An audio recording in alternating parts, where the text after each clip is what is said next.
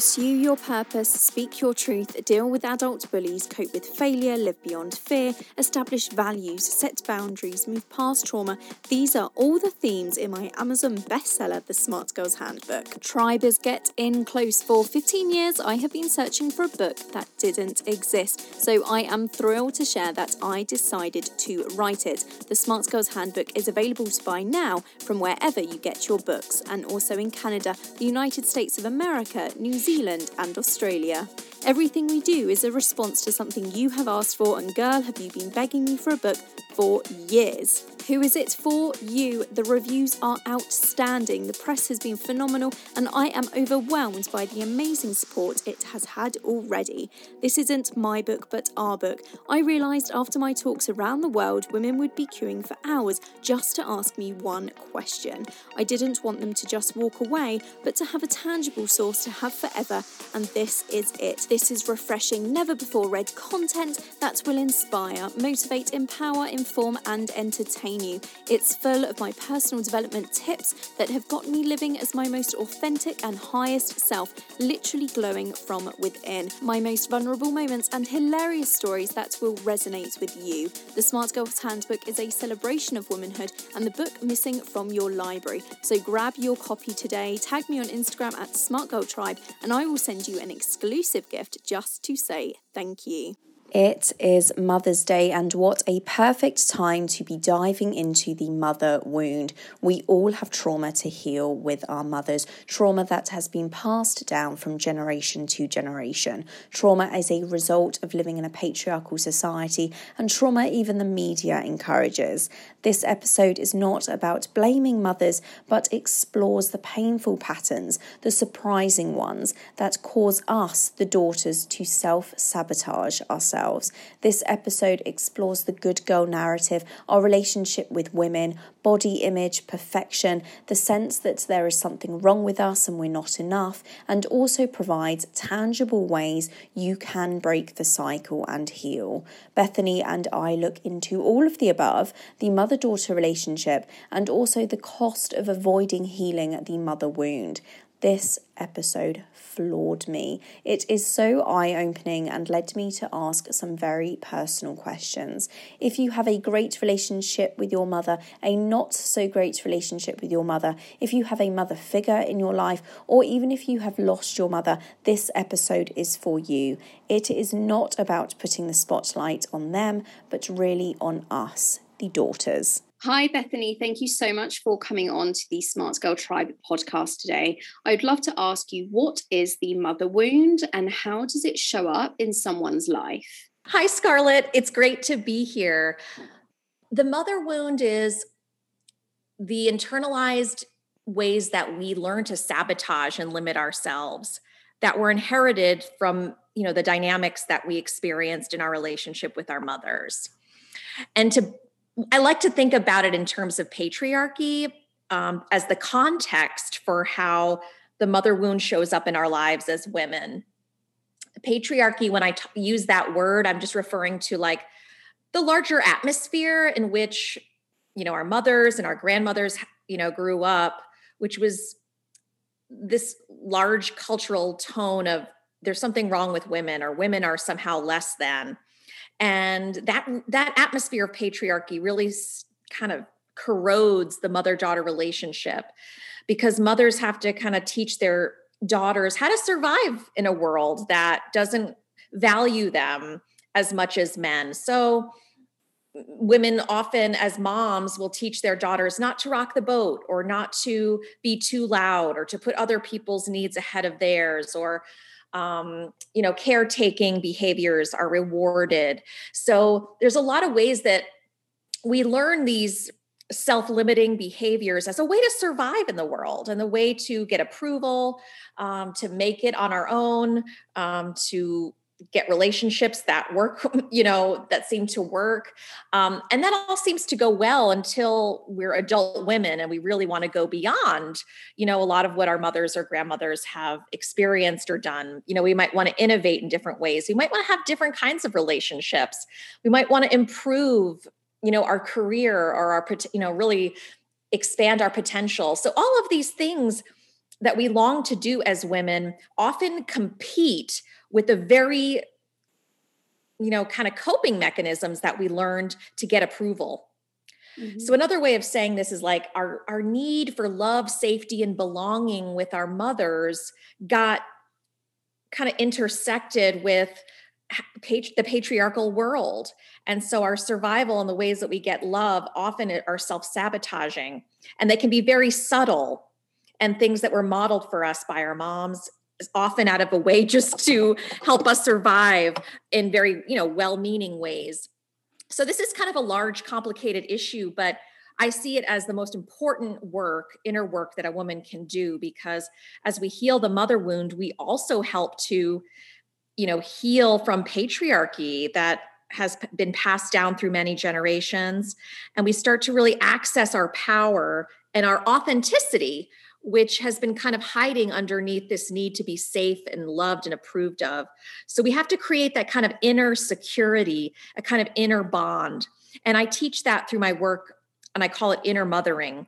You know, how do we mother ourselves in the ways that we needed our moms to so that we can fill that mother gap and actually create a kind of new template, right? A new sense of self that allows us to feel safe with going beyond where our mothers or grandmothers have gone.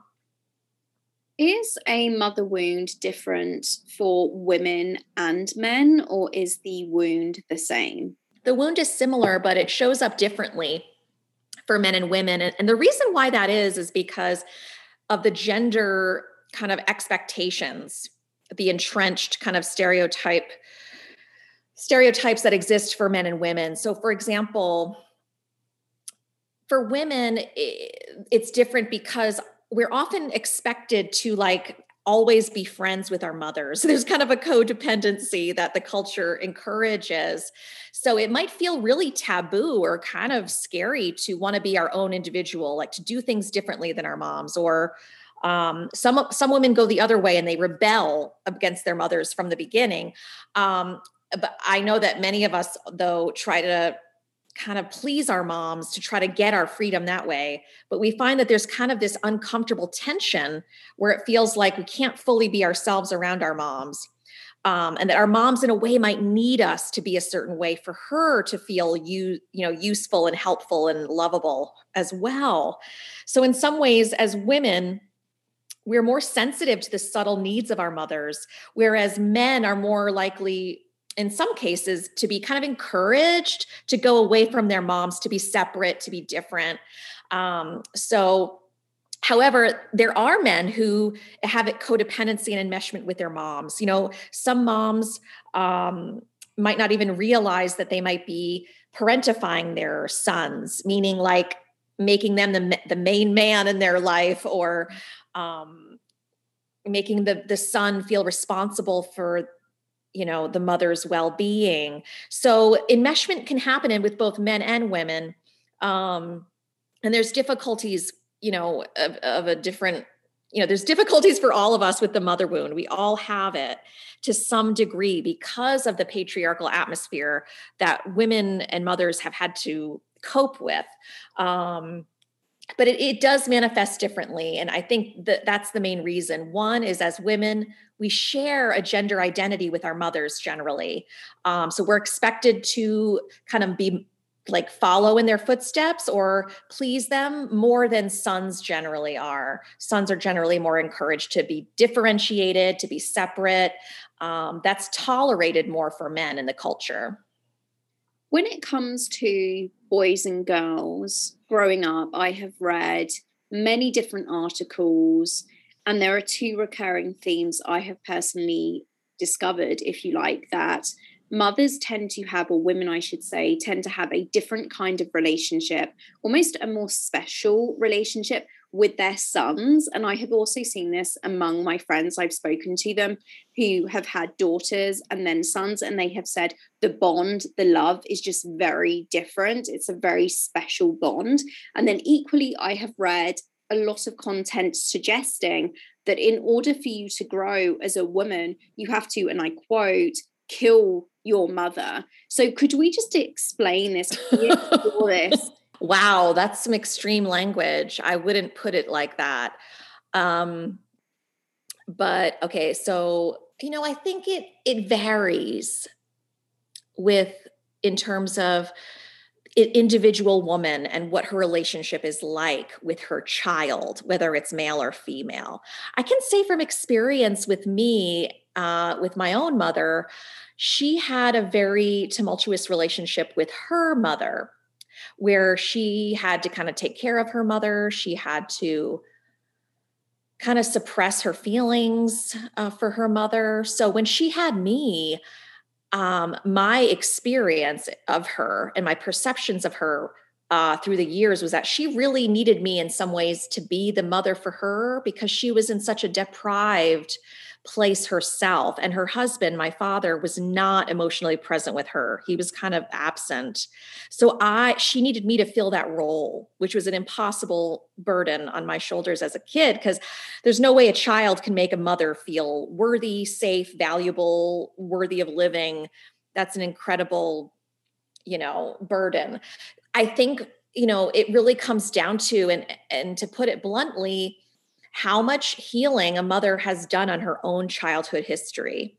And depending upon that, you know, number one, how traumatized are you as a mother? What did you go through in your life, you know, as a child with your own family of origin? We need to normalize having a clear picture of, you know, what we went through in our pain in our childhood histories because whatever we do not acknowledge or work through, we project it onto our kids.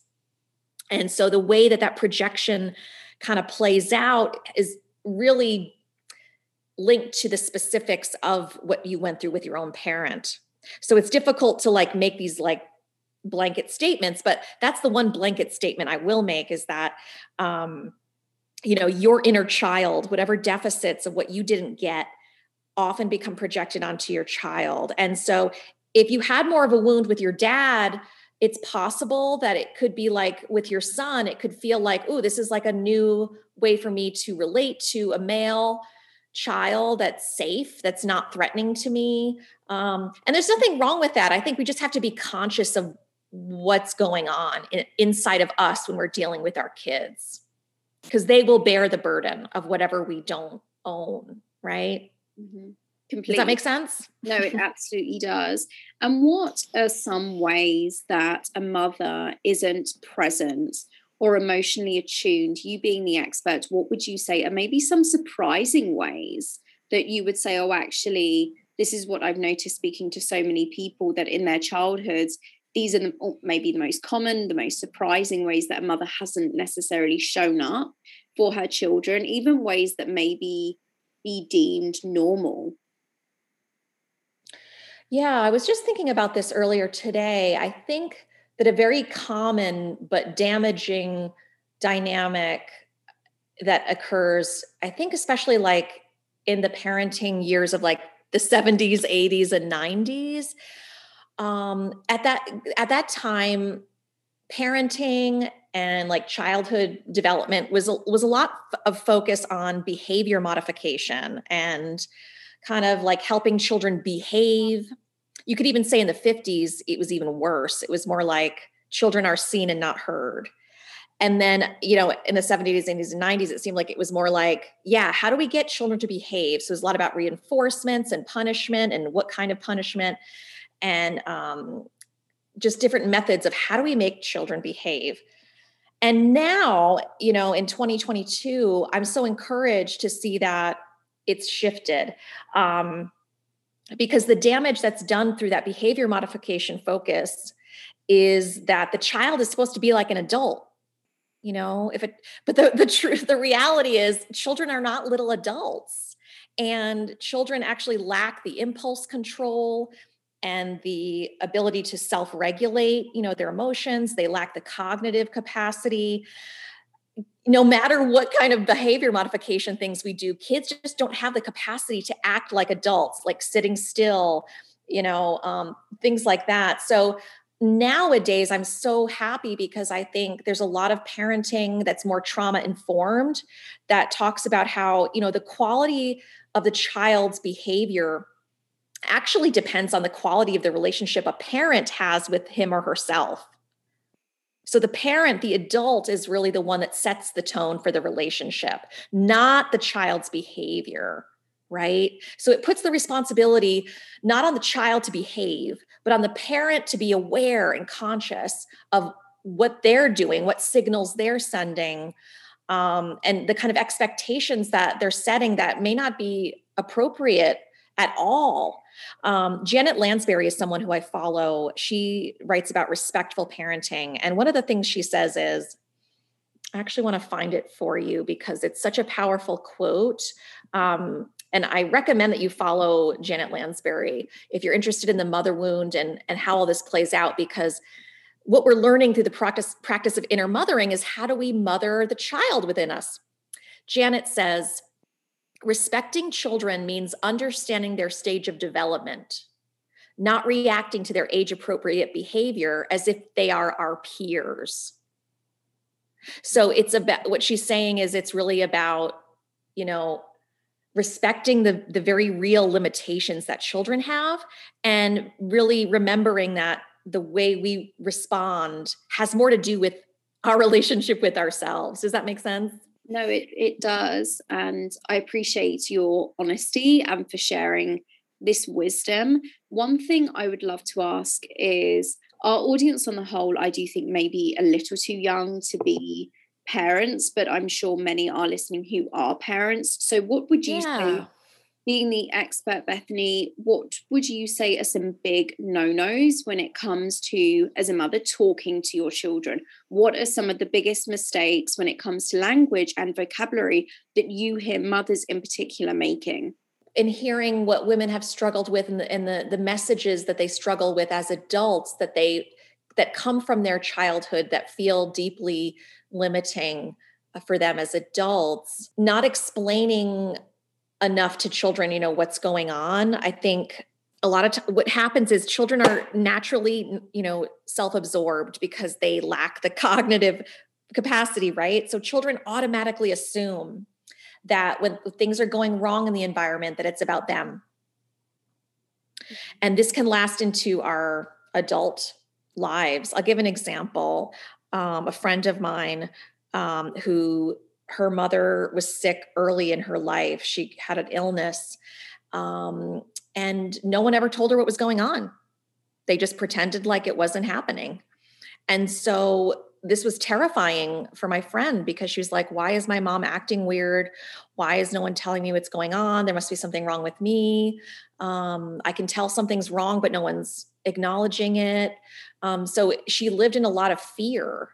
Um, and so no one there was no adult that came to her and said hey you know what? We just realized you know your mom got a diagnosis of this thing and she is sick but everything's going to be okay. She's going to get the care she needs and you're going to be fine. And there's nothing you've done wrong at all. You are you know you get to be a kid. No we got you. We're supporting you. Mom's going to be fine.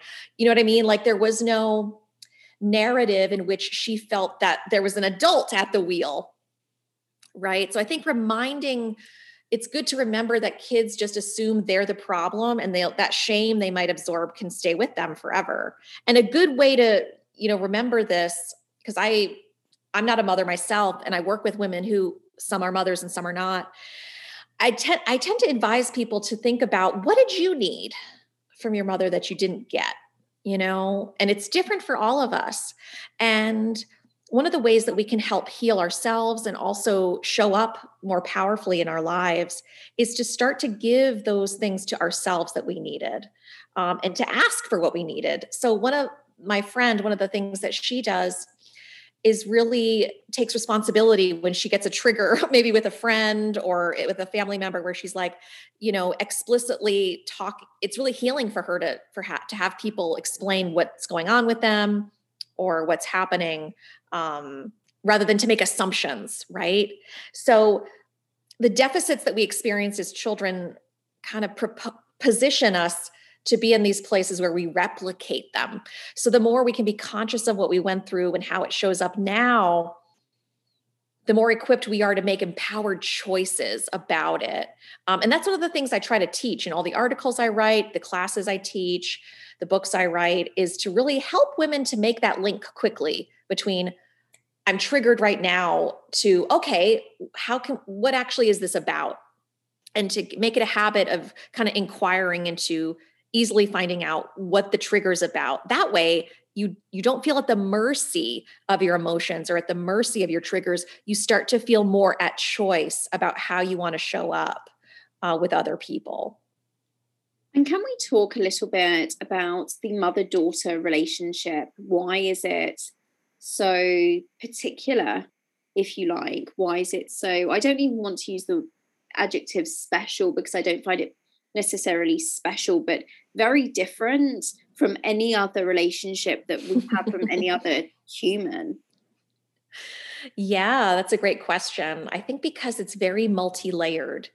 Um, you know, patriarchy is really about power over. It's it's like this this principle of domination that humanity has lived under for thousands of years and in a female to female relationship, it becomes complex because females are not allowed culturally to express aggression or power overtly. So the way women express power is usually underground in these kind of subtle, underhanded, uh, manipulative ways. I mean, think about it. As women and little girls, to some degree, for many generations, have been taught don't don't don't explain your feelings don't share your needs nobody wants to hear that you know just put everybody first you know pretend like everything's fine and so women have had to live under this for centuries but of course that festers a tension within oneself because we're fully human beings. We have a very full repertoire of feelings and needs and complex emotions. And yet, we haven't been able to express that our full humanity is still not happening in our culture. So this kind of tension shows up between women because it's like there's this backdrop of scarcity like only one of us can be powerful or only one of us can be loved. And it really shows up in the mother daughter relationship because there's also a power differential there. The mother always has more power than the daughter. So the mother's always going to win. And to make it even more complex the cultural vibe around mothers, I know you just had Mother's Day in the UK, is that mothers are loving all the time. Mothers always have goodwill and benevolence, but that's not the truth. So, mothers are, there's a complex relationship, wounded relationship that society has with mothers. They're either loved or hated. And so they're either saints or they're blamed for everything. So, this also complicates how a daughter can relate to her own mother because there's no place for her authentic feelings, which are always much more complex than what the culture will allow. So it's like there's a lot of tension between mothers and daughters for all those reasons. A lot of them have to do with power, with scarcity, with not being able to be real or authentic.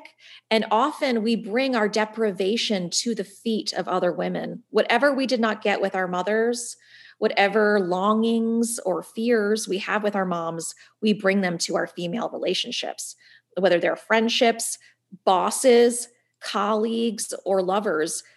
We can't help but project that the deficits and the fears and the longings onto other women.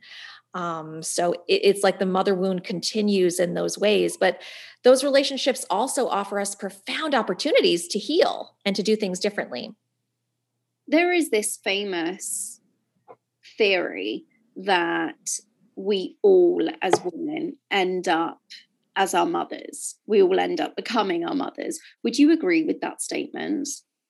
No. Is this because if we decided as daughters to heal, then we become different? Or would you just say naturally daughters are very different to their mothers because in my experience a lot of the women around me are versions of their mothers. Yeah absolutely. Many of them are. I, I would agree with that. I would say some and many definitely are like their mothers and then some are just fundamentally different like they they're not similar to their mothers. Um, and then others do heal and change and grow and go beyond what their mothers are like but I would also agree that a lot of women have a fear of becoming their mothers. I talk about this in my book. There's like this fear of like, oh my God, I don't want to turn into my mother, or oh, I just did something that seemed like something my mother would do, you know? Um, I remember when I was living in New York City, I would walk down the street and sometimes I would see my reflection in the glass of a building or something and I would jump. Like it was just like, oh, I look just like her. Um, but I think there's a healthy fear there. And I, you know, some people shame others for that, like, oh, that's being unkind to your mother. I see that as actually kind of a healthy thing um, where it's not really about our mothers necessarily. Um, it's really about, ooh, I don't want to repeat certain things that I'm seeing that are not healthy or that are not wise or that are not good for me. Um, we might sense our mother's discontent, her bitterness, or her unmet dreams, unfulfilled goals. So there's a healthy trepidation there, and I think that give that should give us pause, not shame. It's just something to reflect on. Like, okay, well, how can I be my true individual self? I think the women who do turn into their mothers just are on a track where they're just falling into the path of least resistance and going into what the path has been laid. And that not might not necessarily be what they want. If it is what they want that's fine. But i'd say that the more conscious we can be about this relationship the better because it's really a template for relationships with ourselves. To go back to your question earlier the way our mothers treated us gets internalized as a child as to a sense of self. And that's another reason why this relationship is so powerful. Um, it's developmentally, we were one with our mothers. We started out our existence as a blended being with our mothers. So she's really literally the raw material from which we were cast. So it takes effort, it takes the kind of courage and the fortitude and some tools to be your own person. It takes work. And so i encourage people to forge your own path. You know you don't have to you can do it. Some people are scared like oh, if i question my beliefs or what i grew into or if i question what my mother taught me maybe that will make me unsafe in some way or maybe i'll create suffering for myself if i am too different or if i go off the beaten track so to speak. And i would say it's part of being a healthy self-responsible adult. It's our obligation to question the the beliefs and the you know to look critically at them so that we can really choose what we believe and what we think rather than just kind of swallowing what's been given to us. So it's just an adventure. This is part of the adventure of you know um, differentiation which is i think really important for women. Like i said earlier the culture encourages a codependency and enmeshment with mothers and daughters. And so to be truly initiated into your own life, you have to be passionate about yeah, like finding out who you are and having integrity and and it's not always an easy path. Mm, completely. And you have touched on a couple of very specific examples of how the patriarchy has contributed to the mother wound. Are there any other examples that you would be happy to add? Well, I would say that the ways that the mother wound shows up for us as women, there's many, many ways it can show up.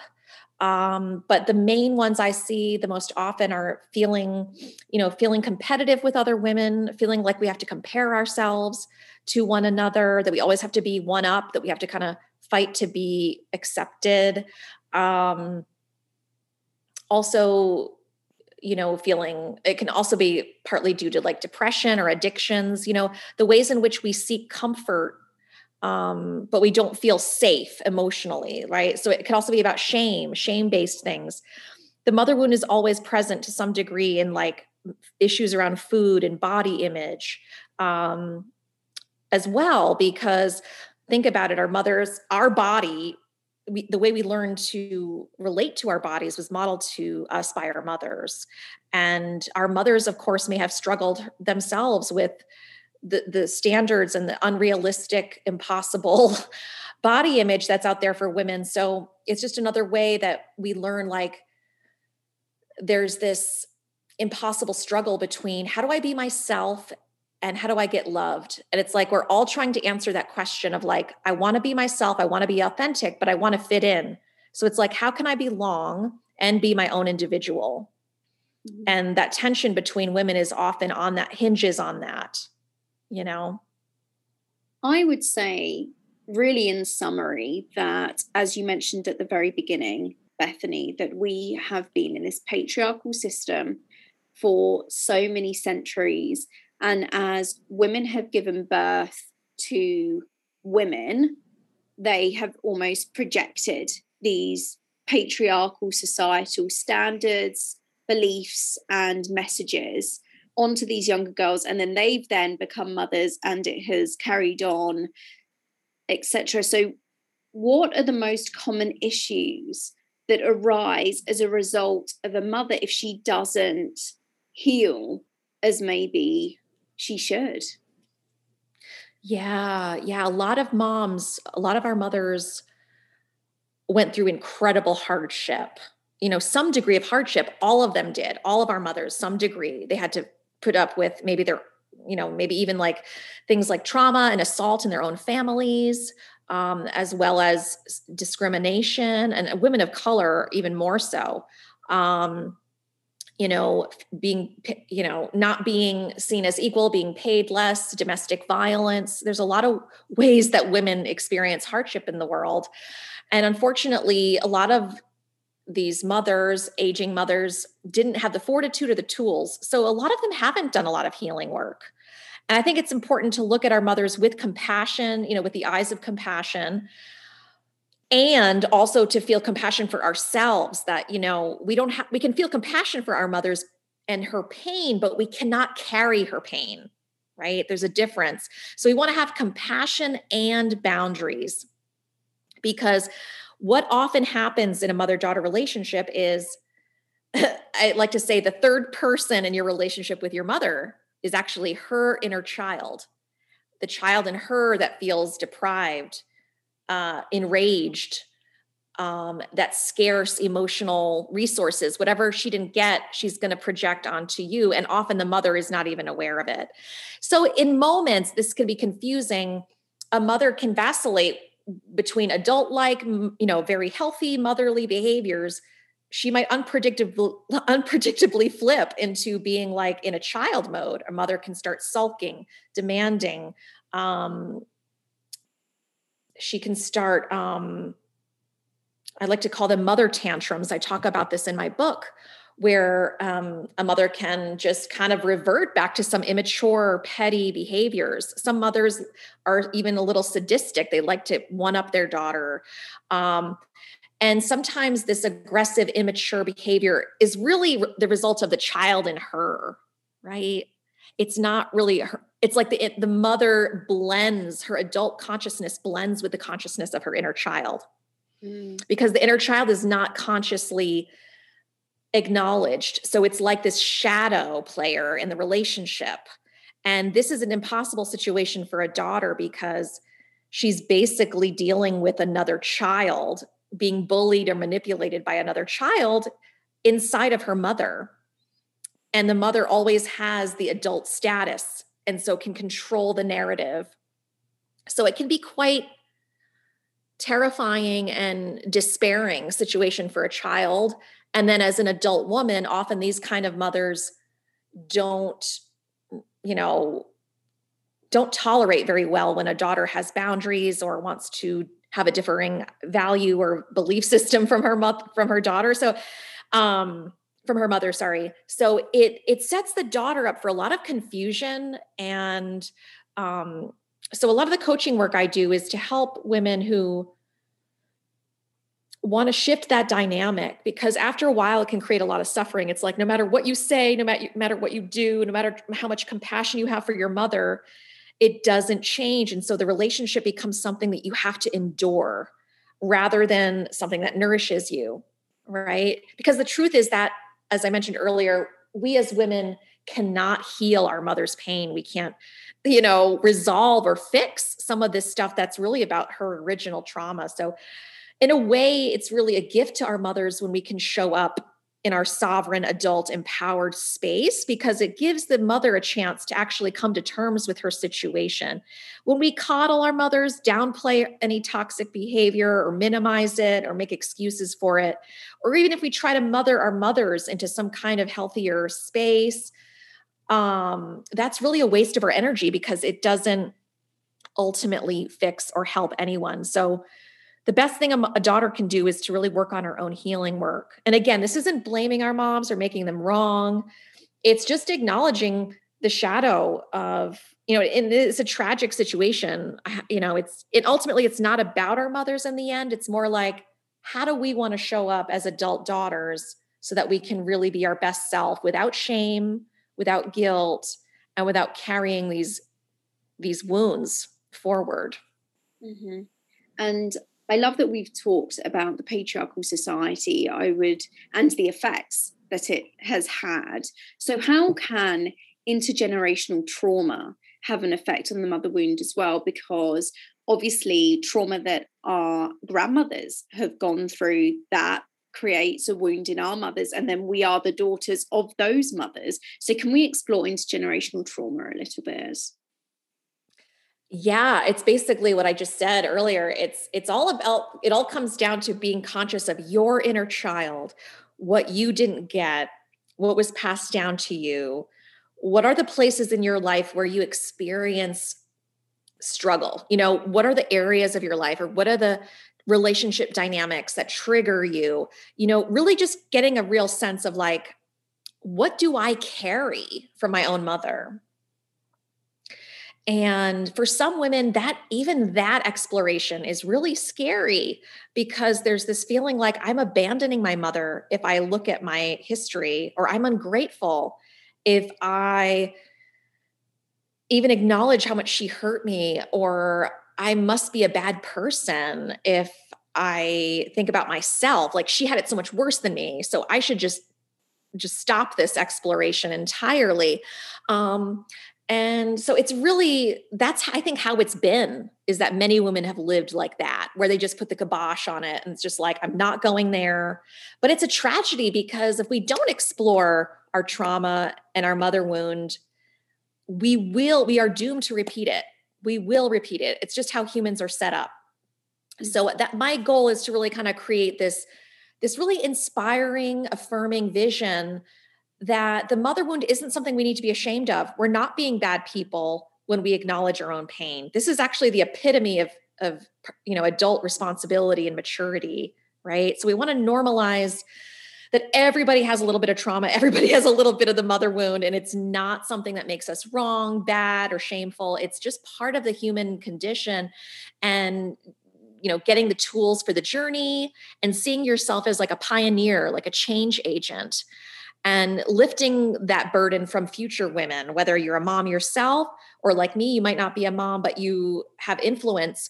We want to not project you know our wounds onto others as much as possible. You know it's good we can't be perfect and we can't expect to heal everything in one life. And that's kind of part of the healing too is to really embrace your imperfections and allow yourself to grow without having to be perfect you know? Um, capitalism has this has us thinking that we can like buy our way into some healed utopia. And that's just not the way it is. We're not robots. We need to rebel against that you know. Healing takes place very slowly and organically in those private unglamorous moments when you do something empowering like when you set a boundary or when you don't disengage with the toxic dynamic or when you you know request more space from your mother if you need that or you you know get really committed to your healing path. These are things the world is never going to see that doesn't give us status. Mm-hmm. and we should be chasing you know let go of the status because that really doesn't get us anywhere. It, nothing nowhere really that's going to feed us. The, the places that are really going to feed us is when we deepen our connection with ourselves and we're willing to you know be on the journey commit to the journey. That's where all the goodies really lie Mm-hmm. No, I love that. I love that advice. And I love the emphasis on needing to heal yourself and almost hold yourself accountable and take responsibility for the daughter if you're so fortunate that you will have and future generations. So, touching on this a little bit, the healing journey, I find that on the whole, it's very easy, especially nowadays, to advise that someone go to therapy, but not all. Um, I mean, therapy isn't accessible to everybody and it certainly isn't affordable. So, what tools or tangible tips or tricks would you advise, Bethany, for anyone hoping to heal themselves when it comes to the mother wound, but outside of going to therapy? Yeah, yeah, absolutely. There's a lot of things you can do. Um, and I have a free community as well that you can join where I share tips and tools. Uh, my Facebook group is is a place where I offer a lot of that, and my my website has a lot of free articles and books and, and things to explore free of charge. But I would say if you want to get started right away, some things that you can do are to reflect on, you know, what is my relationship with my mother like? Where are the places that I feel stressed out? What did my mother teach me about things like my body? Like, what were my mother's views about her body? What were her views about money? What were her views about sexuality? Like, go through all the main areas of life and think about what did you learn from your mother about those things? And then how did her views and beliefs affect you? This is an interesting, um, I call it a mother inventory because you can start to see where you kind of overlap with your mother, or maybe where you've taken on beliefs that aren't really true for you, you know? Um, so it's about just kind of like reflecting on that relationship. What is difficult about it? If you could have any relationship with your mother that you wanted to, like if you could change it, what would it be like and why? You know? And then also, what are some ways that you can start to show up more empowered with your mother? A small step that would feel empowering, but not too big that it feels overwhelming. I know for a lot of women, one of the things that feels really tough is to be your authentic self around your mother. There's this feeling like you have to present a certain mask or like that it's not safe to be real um, and I invite women to start to take some step in doing that, like whether it's just saying, you know, I don't feel like coming over, or I don't feel like having company, or just uh, some small steps where you can start to be authentic. Because what that does is it sends a message to your inner child that it's safe to be real, it's safe to be true to yourself. Another step I would invite people to do is think about your mother gap. What is the gap between what you needed from your mother and what you actually received? And how can you start to give that to yourself now? So, starting a relationship with your inner child, get a picture of yourself as a little girl or a teenager, whatever age feels appropriate for you, and start to just send her some loving, effect, you know, sincerely tender, you know, messages to her. Be like, I'm here with you now. I'm here to take care of you. I'm sorry you went through so much. Um, I'm learning how to be the mother to you that you needed. Um, so bringing some messages like that into your daily life. The exciting thing is that the inner child is not just an idea. It's not a concept, it's actually a living energy inside of you. Um, when we're doing what I call inner mothering, which is what I teach in my online course, um, you're actually creating new pathways in the brain between the amygdala, which is where a lot of our fight, flight, or freeze responses live, and the prefrontal cortex, which is the newer part of our brain where sophisticated things like language and abstract thinking um, live. And um, a lot of the inner child, like our very primitive responses due to trauma, live in the amygdala. And we usually, most humans just kind of cycle through those triggers. But triggers are really opportunities for healing to rework that neurocircuitry. The truth is we we can't heal through reading or like just book knowledge. We have to feel it to heal it. So when we're triggered, it's actually a sign that that neuro trigger neurocircuitry is activated and it's ready to be rewired. Like we need a live wire to rewire. So um, when we're doing inner mothering work, we're actually creating new pathways between the amygdala and the prefrontal cortex that are experienced by us over time as more possibilities, new options and choices on ways to be and respond. So we're not just kind of reacting all the time because that doesn't feel good. That feels stuck, right? Um, so the amygdala needs more data. It needs us to give it new information that now it's safe. You know, healing the mother wound is really about how do we become safe How do we feel safe in our bodies? How do we create this inner safety that we didn't have as kids?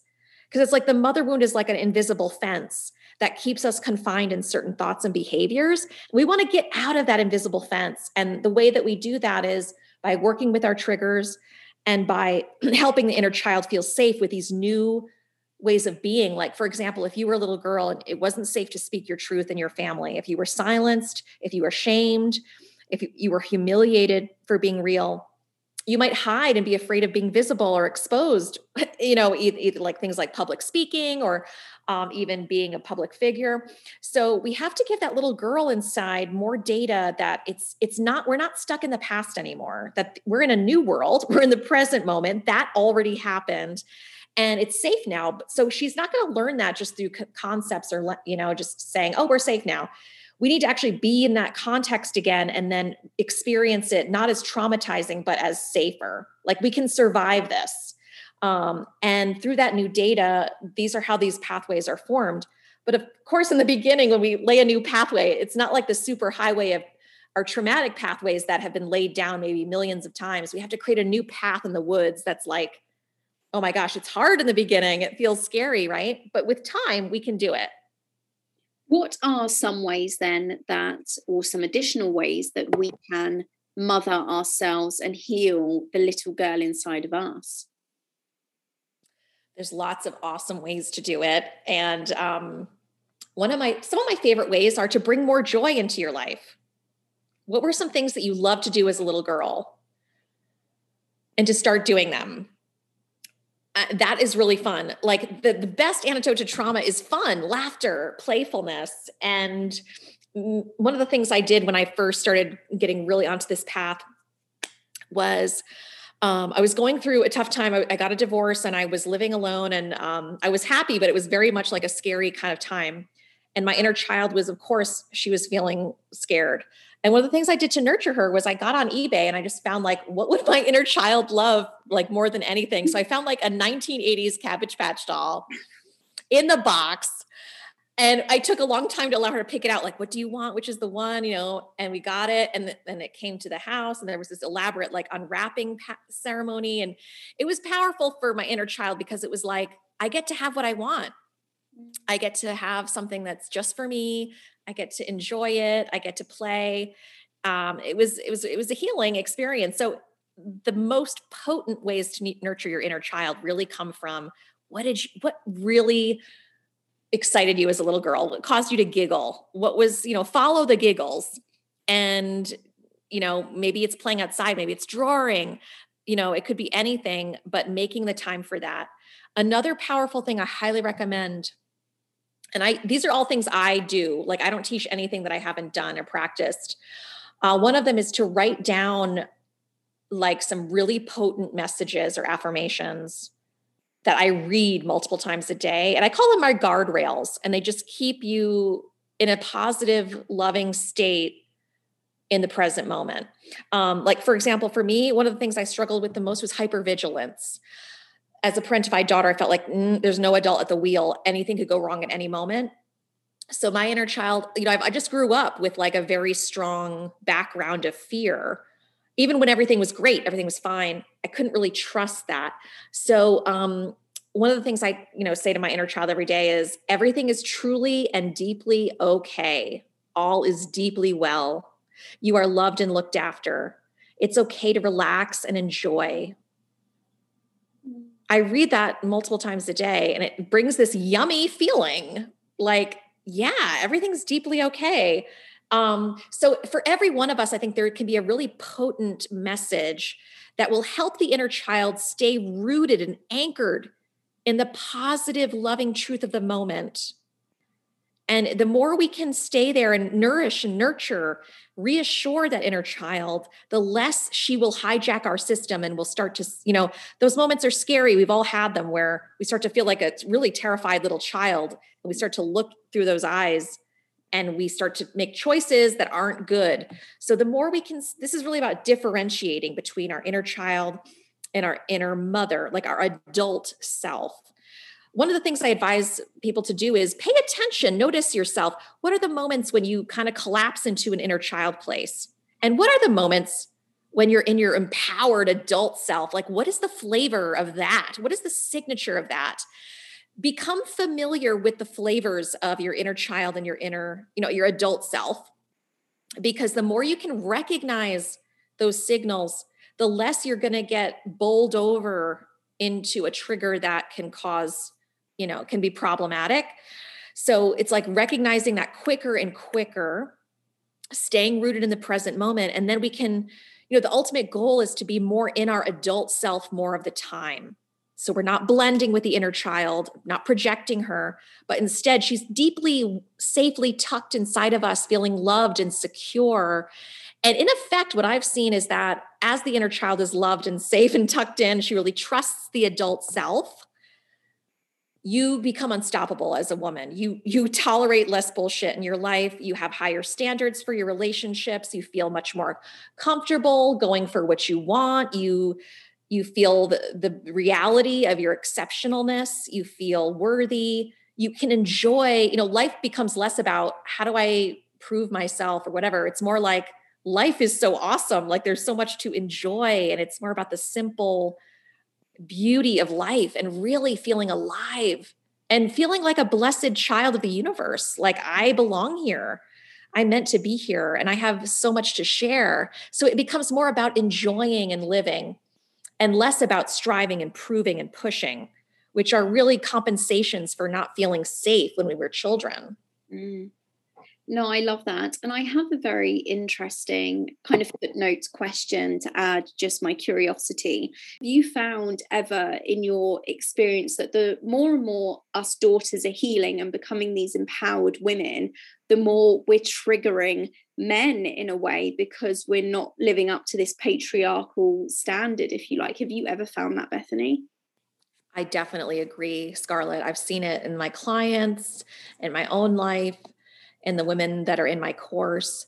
And this is just true across the board, not even just in marriages, but definitely in marriages. You know, it's like some marriages can handle it if there's, you know, enough resilience there and the partner um, he can handle it. I've definitely seen marriages become stronger and partnerships become stronger, but the majority are like there's like a shakeup that happens, a rupture.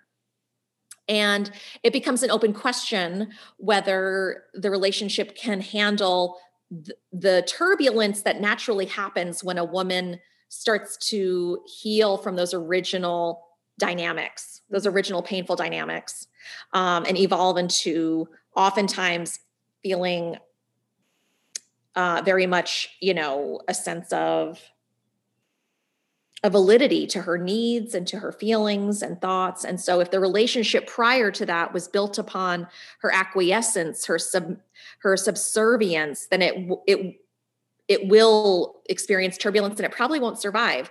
And that's a good thing because we don't we don't want to stay in systems that can't that can't handle us. I mean, in my situation, it was my family of origin. I had been in therapy for 15 years with the same therapist, deep attachment, depth psychotherapy.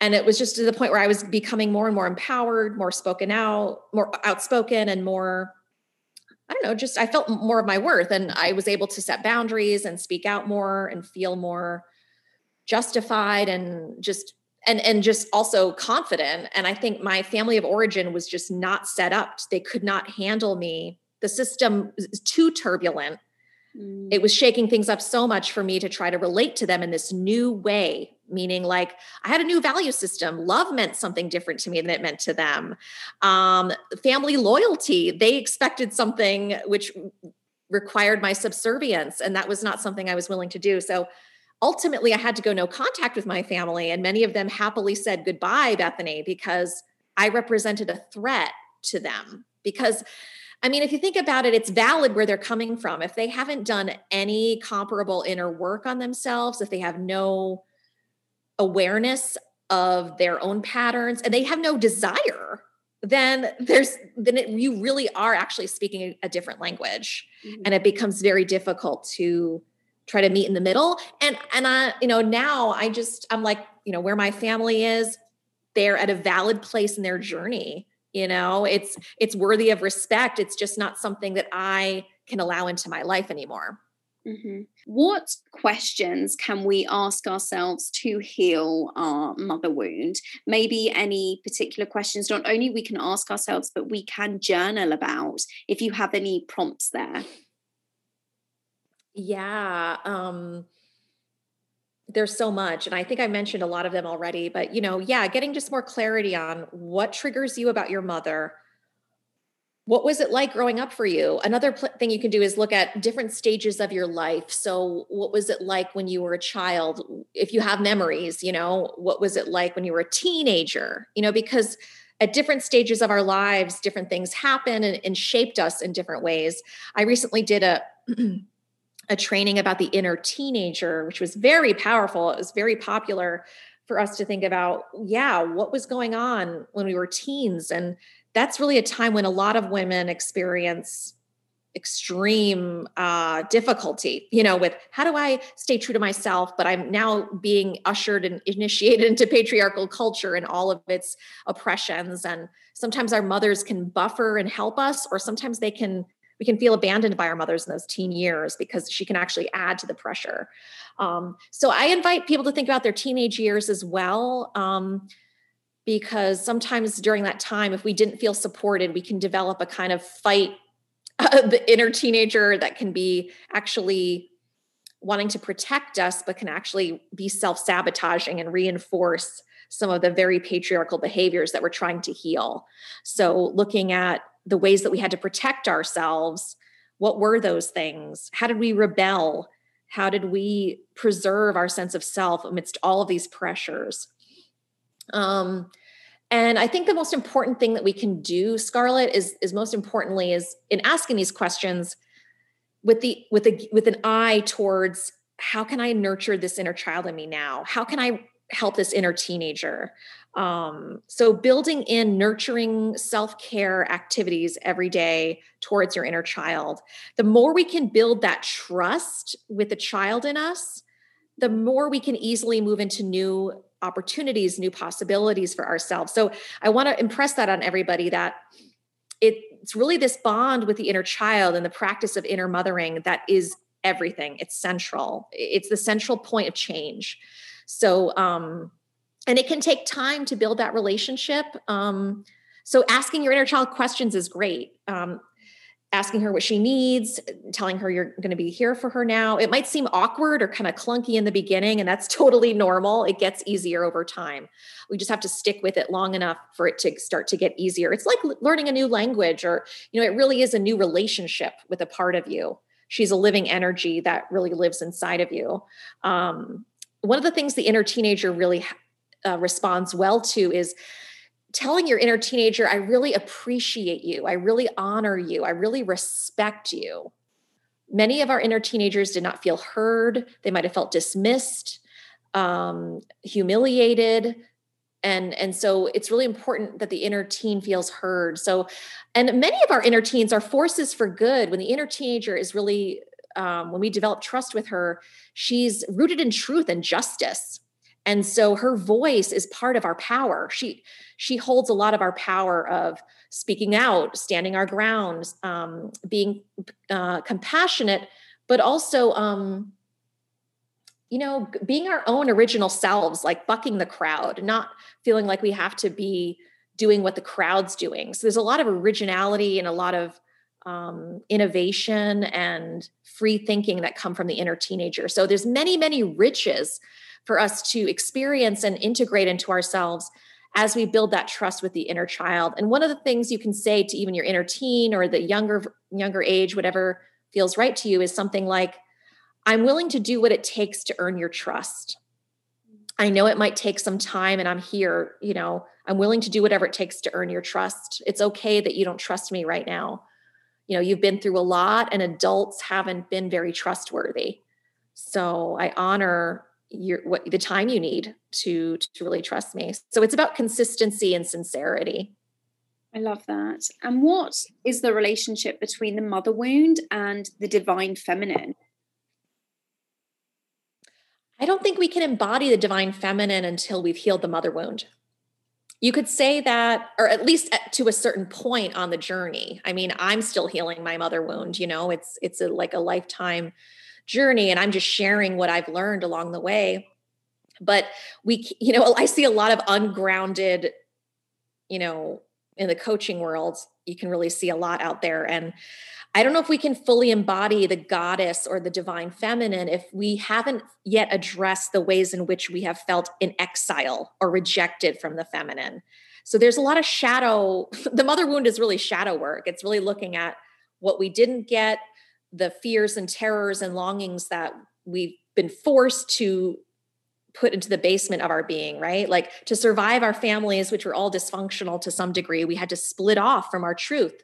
And so as adults, our responsibility is to go full circle and take those children and us that were disowned or humiliated or rejected and and process whatever was not safe to process when we were children. Otherwise, we just keep projecting it outwards. So um the divine feminine, the expression of the divine feminine is a byproduct of healing our trauma. Amazing. I also end the podcast with two questions. The first being, what is your favorite quote or the mantra you live by, Bethany? We can't be empowered as women as long as the inner child still believes the patriarchal myths that she learned from her own mother growing up. So basically, you know, we can do all the right things. We can take workshops, we can go to retreats, we can read all the books. But as long as that inner child still believes the patriarchal beliefs that we inherited, we can't make any true progress. Mm-hmm.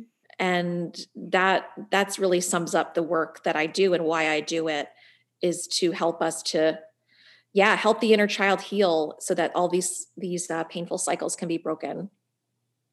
And what books or podcasts on this subject would you recommend to our audience? Well, I would recommend my book. It's called Discovering the Inner Mother, a guide to healing the mother wound and claiming your personal power. You can get that anywhere that books are sold. Um, that and then let's see what other books? I really i mentioned her earlier on this show. I really love janet lansbury who teaches about respectful parenting. One of my other favorite books is um, it's called The Emotionally Unavailable Mother by Jasmin Lee Cori. Um, another great book that looks at the mother wound. Doesn't use that language but she has great work on you know how to work with the inner child and how to make sense of the things that we feel. And so it's another great book um, that i would highly recommend yeah amazing well thank you so much bethany for coming on to the podcast it's been a delight to have you Thanks for having me, Scarlett. I really enjoyed our conversation. Thank you. Thank you for listening to the Smart Girl Tribe podcast. I am your host, Scarlett B. Clark, award winning founder and CEO of Smart Girl Tribe, the UK's number one female empowerment organisation, host of this top rated podcast, the Smart Girl Tribe podcast, and author. You are my community, my family, so come and follow along for more female empowerment and personal development in our private Facebook group, the Smart Girl Tribe Society, or on Twitter or Instagram at Smart Girl Tribe.